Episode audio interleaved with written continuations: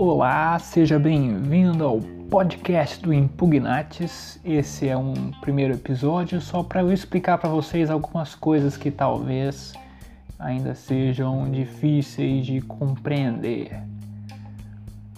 Bom, no episódio de hoje eu quero falar para vocês um pouco sobre como que a gente pode usar o present perfect.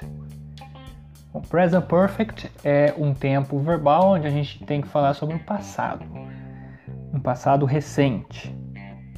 Mas aí é que tá, né? Por que então chama present perfect se é uma coisa relacionada a past? Bom, primeiro aqui você tem que pensar assim: o que significa algo que seja perfect? Se algo é perfect, ou seja, é perfeito, Algo só pode ser perfeito no momento que você termina ele. Algo só é perfeito quando ele está completo. E se ele estiver completo, significa necessariamente que ele aconteceu já. Nesse sentido, por isso que a gente usa perfect. Agora, o present, nessa sentença, nesse nome né, de, de tempo verbal, ele significa que o que eu quero eu quero que o meu passado, algo que aconteceu lá que foi perfect, que foi completo, eu quero trazer essa essa atividade que já ocorreu para o meu presente. Por isso que é um passado mais recente quando a gente pensa em present perfect. Por exemplo, se eu falasse I have been to the USA, significa que eu já fui, eu estive, né?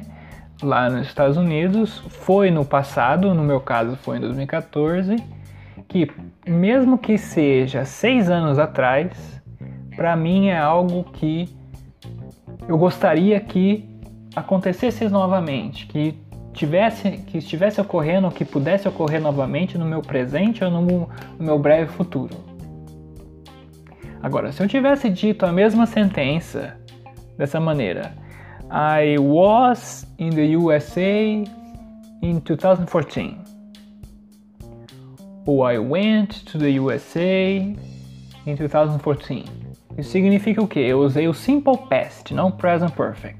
O simple past ele trabalha com passados definidos e que se mantêm no passado e não se repetem. Ou seja, se eu falasse essa sentença no simple past, I was in the USA in 2014, eu tô querendo dizer ao meu interlocutor que eu fui lá nos Estados Unidos em 2014, só que eu não tenho intenção nenhuma, não tenho nenhuma vontade, nenhuma pretensão de que isso se repita no meu presente ou no meu futuro, meu breve futuro. Então essa é a grande diferença.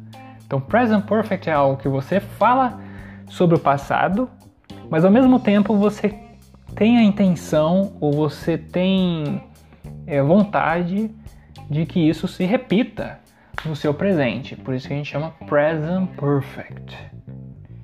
Ok? E para terminar, eu só queria só falar para vocês que o, existe também o past perfect e existe também o future perfect. Mas esses dois tempos verbais eu não vou entrar nesse episódio agora. Eu só queria mostrar para vocês a diferença entre present perfect e simple past. Por isso que no dia a dia o mais usado é present perfect. Até porque se você pretende fazer alguma coisa relacionada a testes de proficiência ou mesmo se você quiser demonstrar que você é um falante de língua inglesa de nível avançado, você tem que saber falar muito bem e aplicar bem as, os tempos verbais que tem perfect no nome, tá? Não os simples da vida, porque pelo próprio nome diz, simple present, simple past, simple future é simple, é simples.